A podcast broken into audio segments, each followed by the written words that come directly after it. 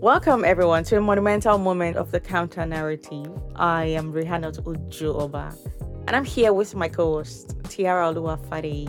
We discuss coercive control and domestic abuse. Tiara, this discussion demands our attention and marks the beginning of a meaningful dialogue, isn't it?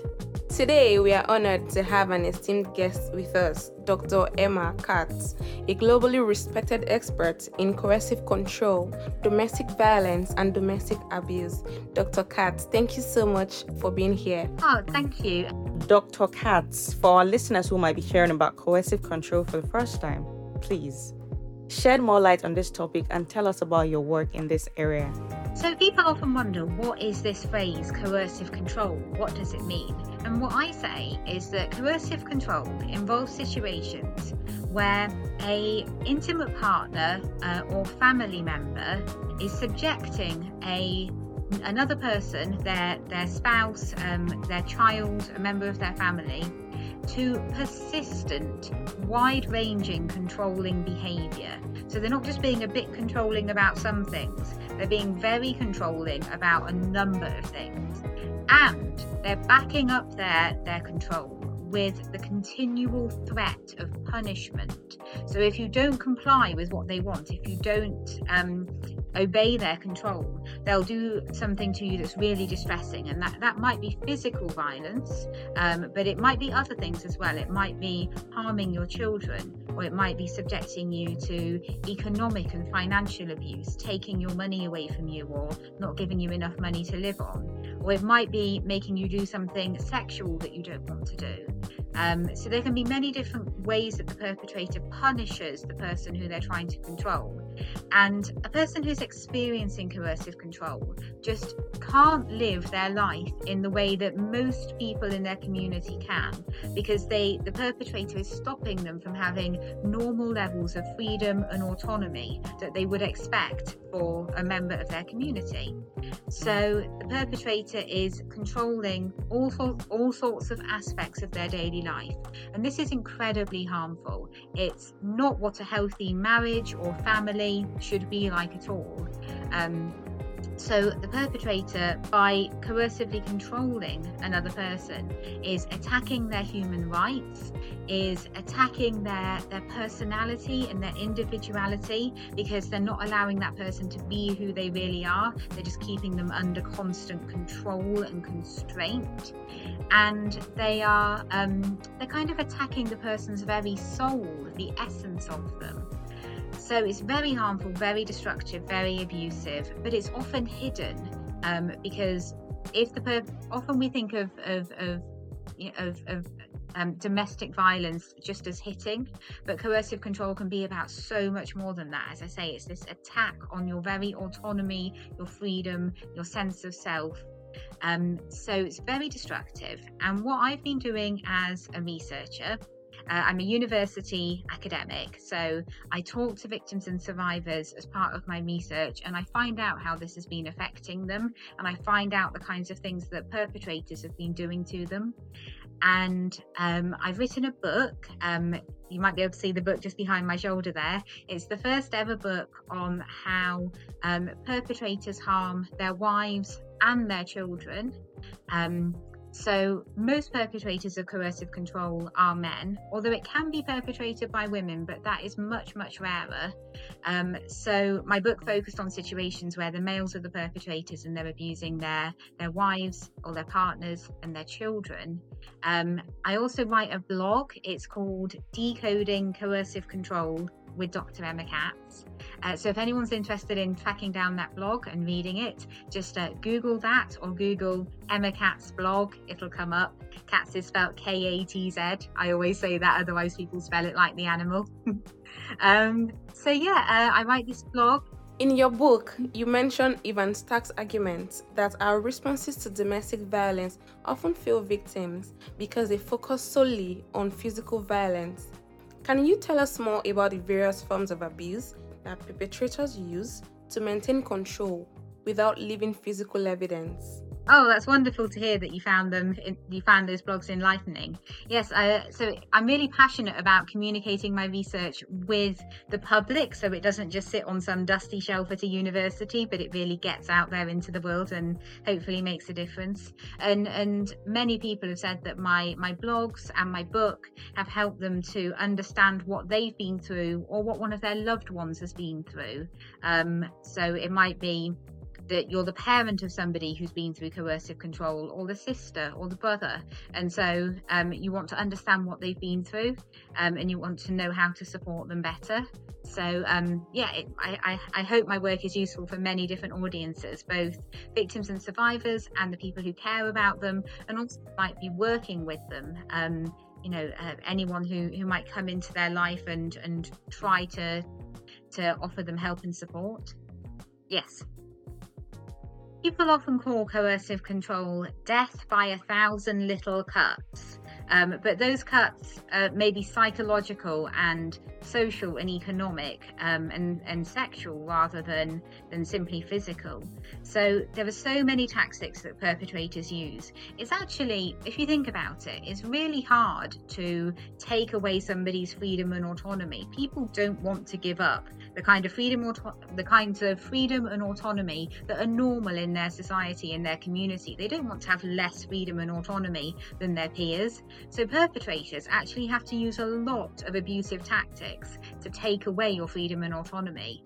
Because uh, just using a, a, couple of tactics won't be enough to, to carry out the the really um, the, the really terrible thing that they want to do to take away your autonomy. So perpetrators um, they can be physically violent, but they're not always. And some of them don't use any violence at all. But when they do use violence, it's important to realize that it's not because they're angry or because they're passionate um, or because they have some good reason for it. It's because they want to control you and they want to scare you into total submission. So that's why they're using violence. Um, it's nothing to do with anger. They might seem angry, but they're angry because they're not getting the extreme levels of control that they want. That's why they're angry. So it's all about this desire they have to carry out this, this extreme level of control. Um, but perpetrators also use a lot of psychological abuse. They try to convince you that you're crazy, that you're oversensitive, that you're dramatic, that you're making things up. Um, and, and they'll tell you that. And they'll tell you that things that you know happened didn't happen and they'll tell you things that you know didn't happen, did happen. And so you start to doubt your own sanity. Um, they will call you horrible names and make you feel bad about yourself and lower your self esteem. Um, they'll guilt trip you and make you feel as though you're the one causing the problem in the marriage, not them, and that it's you who's being unreasonable. And that if only, and they'll make you feel that if only you did more to please them, then this abuse would stop, except it wouldn't because perpetrators are never satisfied and they will always find more reasons to be abusive. Um, perpetrators use a lot of economic and financial abuse. So, if um, they have a partner who is working, who's perhaps earning quite a lot of money for the family, maybe is even the higher earner, um, they will exploit the person economically. So, they will expect them to pay for everything while the perpetrator contributes very little. Um, or they will expect the partner to do full time working, but also to do all of the housework and the childcare as well. And again, the perpetrator is just contributing a lot less. Or they might discourage you from working and you might have had a career, but they tell you to give it up and they make you financially dependent on them. And then you're, you're trapped and then um, you, you don't have the independence of having your own income. They like to isolate you, so they often stop you from, from engaging with your family or your friends. And they can be quite subtle about that. So they'll say things like, if you really loved me, you wouldn't want to see your family and friends. You'd only want to spend time with me. So they make it like about a test of love and commitment rather than just outright ordering you not to go. Or they say things like, your family doesn't really love you, or your family is bad mouthing you and is saying bad things about you behind your back, so you shouldn't see them. Or they'll say your friends are no good, or your friends are flirting with me, or they'll just make up lies so that you you you start to distrust the very people who who you previously trusted and who might be there to support and help you. So they isolate you and they leave you with no other perspective than them So then you're not getting any kind of healthy perspectives from anyone else because you're only kind of engaging with them and you're cut off from other people. Um, they, they, they do a lot of monitoring and stalking. So they might put trackers on you um, so they know where you are at all times. They might do that without you even realizing. They might put um, spyware on your phone so that they're hearing your phone conversations without you even realizing. So there's a, there's can be a lot of technological abuse um, as abusers take advantage of the latest technologies. So there's so many different things that they do, and it's always done in a in quite a in, the, in such a way that it makes you feel as though you've caused it and it's your fault. Perpetrators are so clever at packaging it as though it's your fault. Um, another thing they can do is they can attack you spiritually. So they can say, you know, God would be on my side. You know, you, if you don't obey me, you're displeasing God. Um, they can attack your your your own sense of spirituality and your own religion and your own beliefs. So you're undermined as a spiritual person as well. So they just attack like every single part of you. It's so so harmful. And so, even if they very rarely hit you or they never hit you, um, they're doing so much harm. And so, it, for someone who's going through this, they, they have every right to feel very, very harmed. They have been very, very harmed. Dr. Katz, when abuse happens, society often blames the victims, scrutinizing their behaviors and choices. Why do you think this victim blaming mentality persists? And can you shed light on why abuse occurs in the first place? I think that um, that of all the things you can kind of do day to day, getting into a relationship with a man is one of the most risky and most dangerous things because unfortunately there is a really high number of, of male abusers out there. And and I'm not denying that there are female abusers too, but they don't tend to uh, be anywhere near as high in numbers or to carry out the same severity of abuse. And, and what you said there is very um, insightful that even if they don't physically kill you, uh, it living with coercive control is like a living death. It's like a soul murder. You're you're walking around, but you're probably robotic and numb and feeling like you're on autopilot, and and you've just had to go that way to survive day to day um, and and yeah you, you can't be yourself anymore. And what is a human being who can't be themselves? Uh, what does that leave you as? Um, it's not a full life at all. It's it's it is like a kind of living death a kind of zombie existence. And so, this is why it's so important that I think cultures and societies start to become aware of this because it's a cause of great harm. It's happening right under our noses, but we're really slow at the moment. Uh, just across the whole world, we're really slow to recognize this. Given the prevalence of abuse, how can we effectively combat it and better protect women and children from becoming victims or survivors? It's a really complicated question what we can do to tackle it, but I think that that we need both practical changes and we need cultural kind of changes too. So I think firstly, at the moment, the vast majority of perpetrators totally get away with what they're doing, um, and they face almost no consequences, and they face almost no kind of blame or shame or censure from their communities for carrying out this horrific abuse against other human beings. So if our communities could get to a place where they started to say to perpetrators, your behavior is totally unacceptable. We do not accept this behavior. You must change. We demand that you change and we demand that you stop. We demand that you stop engaging in this behavior. If that was treated seriously by communities, that would create quite a shift. Um, and again, I'm saying this just to every country in the world because I think this is needed in every country in the world um, because it's not as though here in the UK communities are, are, so quick to tell perpetrators that that their behaviour is unacceptable. We we don't do that either. Um, so um, I think there's that, but there's also the need for um, victims and survivors to have some means of escaping that are viable and possible. So they, they need assistance to be able to be um, to be able to live somewhere away from the perpetrator safely with their children. And they need assistance to be able to start a new life. They may have been economically really harmed by the perpetrator, so they have no money and resources left. So they need people to come in and give them the money and the resources to be able to start a new life. And and I think it needs to be okay to be able to leave a marriage like this and not face a lot of criticism and pressure um, and for it to be seen that it's the perpetrator who ruined the marriage, not the victim. You know, the victim went into the marriage expecting a, a normal marriage, and instead they got this extreme level of abuse uh, where they were treated quite differently from how they were expecting to be treated and differently from what was kind of sold to them at the beginning. You know, nobody, no perpetrator lets you know on the first date that this is how they're going to behave. They pretend that they're so charming, they sweep you off your feet, they seem like your dream come true, they seem like a really good match for you. They're putting on a totally different face than their real one.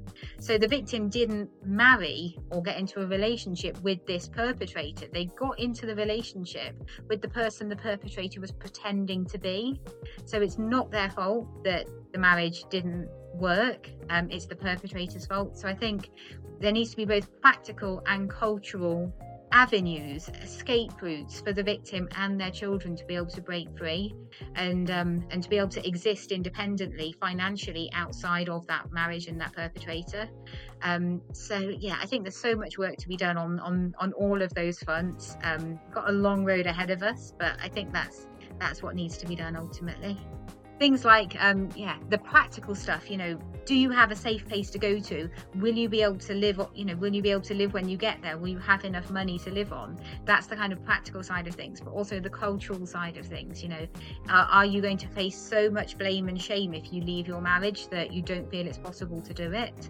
Um that's so i think victims and survivors, again, all over the world, can feel that way that they're going to be blamed, they're going to be held to be responsible, they're going to be told that they are failing in the marriage and they need to be more forgiving, uh, more self sacrificing, more accommodating, rather than the perpetrator being told, you have ruined this marriage with your abuse and you need to you need to stop and you need to let this person be free now. Uh, you need to stop this heavy control over them.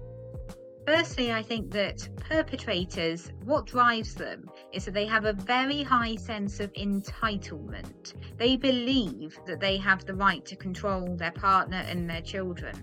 So they have a kind of faulty belief system. And they they they when they put on that prince charming face in the early days of the relationship and sweep you off your feet um, that wasn't their real self. In fact, they were being quite deliberate and calculating. Um, they knew exactly when the right time was to start introducing abuse, and it's usually when you're heavily entrapped. You know, when you're when you're engaged or you're married or you're pregnant or you've had a baby with them. They knew when the perfect time was to introduce the abuse, and it's when you were entrapped. So it's there's something wrong with the abuser's mindset. They believe that they're justified in this behavior. And of course, it doesn't help that often all their community will reinforce that they're entitled to, to behave in this way, sadly. Um, so, and very few people will actually call them out and say, no, you're not entitled to behave in this way. The person you're doing this to has human rights and, you know, they're a person and you don't have the right to do this to them. Um, so I would say uh, that's one part of the question. The other part about victim blaming. Why do we victim blame? Well, it's a big question. I think I think that we like to believe that the world is is kind of fair and that good things will happen to good people and bad things will happen to bad people. Uh, that's called the belief in a just world. Um, and when a victim comes along, uh, they're kind of challenging that because they're a good person that bad things have happened to. So we kind of don't want to believe that that's possible because that's quite a scary thought because then maybe bad things will happen to us too. So it's easier to blame the victim and say, oh, you can't be a good person. You must be a bad person. You must have done something wrong. Uh, because then, then it's a bad thing that's happened to a bad person. And then we can kind of think, oh, okay, everything's all right with my, my view of the world. Um, I also think it's a question of power. I think that the victim is often the one with less power, and we, we want to align with and support the person who has more power, who's the perpetrator. So it's so much easier to blame the victim who's in a very powerless position uh, rather than confront the perpetrator who's got a lot of power, who's got a lot of power, who has social and cultural influence, um, who's who might be very well thought of in their community um, who and their family might be very well thought of in their community. Uh, we don't want to confront those power structures, so it's so much easier to blame the victim, but it's totally the wrong thing to do because the victim has done nothing wrong, and there's nothing wrong with the victim. They might be suffering all sorts of like emotional and, and difficulties because they've been abused. But that's completely normal when you've been abused. It doesn't mean there's anything wrong with them. They just need support and love and understanding. Um, but for the perpetrator, the perpetrator has done something wrong. They've created this entire dynamic. None of this would have happened if it wasn't for the perpetrator's determination to impose this abusive behavior on their their, their wife, their family. So it that's I think that's why we blame victims, but we shouldn't be doing it. We should turn our attention to perpetrators and say, "You've caused all this havoc, and it's totally unacceptable, um, and you need to stop right now." Um, so I think that's the reaction that I would love to see happening um, if if if um, if things were to change in a positive direction. Before we wrap up, could you share a word of encouragement or positivity for women and children currently facing abuse but unable to leave? Well, firstly, I'd say this happens to women across society. So, you know, you you might be a woman who who's quite, you know, who's wealthy. You might be a professional woman. You might have, you know, been in a very professional, respected job. Um, it's it's nothing to do with your intelligence at all so like i've known so many victims and survivors who are highly highly highly intelligent so please don't blame yourself or think that that this makes you um, a person who isn't intelligent because you've been through this. It's nothing to do with intelligence at all. And the cleverest people, the most intelligent, capable, smart people can be subjected to this um, because perpetrators are very clever and manipulative and they know just what to do and when to do it. Um, and it always takes us off guard because we're not expecting it. Um, and I would say that if you're stuck in this sort of situation, I mean, you are fighting for your your your life, um, not necessarily your physical life, but your psychological life. You know, everything that makes you you. You're fighting for that every day. Um, you're fighting to hold on to the person who you really are, to what matters to you, to what you care about every day and that is that makes you an incredible person i know that your abuser probably says that you're you know that you're all sorts of horrible things that you're you're not adequate that you're that you're stupid that you're useless. They are so wrong. They're just telling you that to keep you down. Um so you in fact the, the, the being able to live with this every day um nobody should have to do it and and it should be brought to an end as soon as possible because it's it's it's beyond human endurance. But for the people who are enduring it um, and finding some way to survive each day uh, and and they shouldn't have to do that but for, if they are um, you're you're an incredibly strong person um, and and you're more capable and have more skills than you probably ever realized because it takes a tremendous amount of strength and skill to survive this every day and not go completely numb robotic um, like to to have your eh, you know to have your soul just like die within you um, to hold on to any part of you is is amazing in this circumstance because every part of you is being attacked and undermined. So you're so much braver and stronger than you probably have even even considered or realised. And um, it's not your fault. You have not caused this. Uh, it's really unlucky that that um, that this happened to you but again that's that's not your fault. It's just sometimes bad things do happen to good people. I know we don't want to believe that. I know that's a scary thought but i firmly believe that's true. You didn't do anything to cause this. Uh, it's just very unfortunate that it happened to you. Um, and yeah I, i'm just sending you all my my my support and my care and there are people out there who do understand. Uh, you might have to look pretty hard for them because there there aren't always many people who understand, but there are some people who do understand. Um, you're not alone. There are other people who would understand what you've gone through and how you feel and how you've reacted. They'd understand it all. Uh, it's been an honour to come on here with you. Um, yes, I do have a Twitter account uh, at at Dr. Emma Katz, uh, spelled K A T Z. Uh, I also have an Instagram account as well if you're more of an Instagrammer than a tweeter, uh, and that's um, at Emma Katz under slash PhD. So feel free to follow me on either platform. Um, and yeah, I, I use both to try and raise awareness of these issues and, and spread support for victims and survivors. Thank you, Dr. Katz, for sharing your expertise and shedding light on this crucial topic. And to our listeners, remember that knowledge is power, and conversations like this can lead to change. Wow, what an eye opening conversation. T. Moments like this reaffirm the importance of what we are doing here on the Counter Narrative podcast. That's right, Rihanna. As we reflect on this discussion, let's turn the spotlight back to you, our listeners. We'd love to hear your thoughts. Do you have any questions for Dr. Katz or personal experiences you'd like to share? Connect with us on social media and let's continue this vital conversation. Thank you all for joining us on another episode of the Counter Narrative podcast. Until next time, keep questioning, challenge, and amplify your voices. Bye, guys. Stay curious, stay informed, and remember your perspective matters.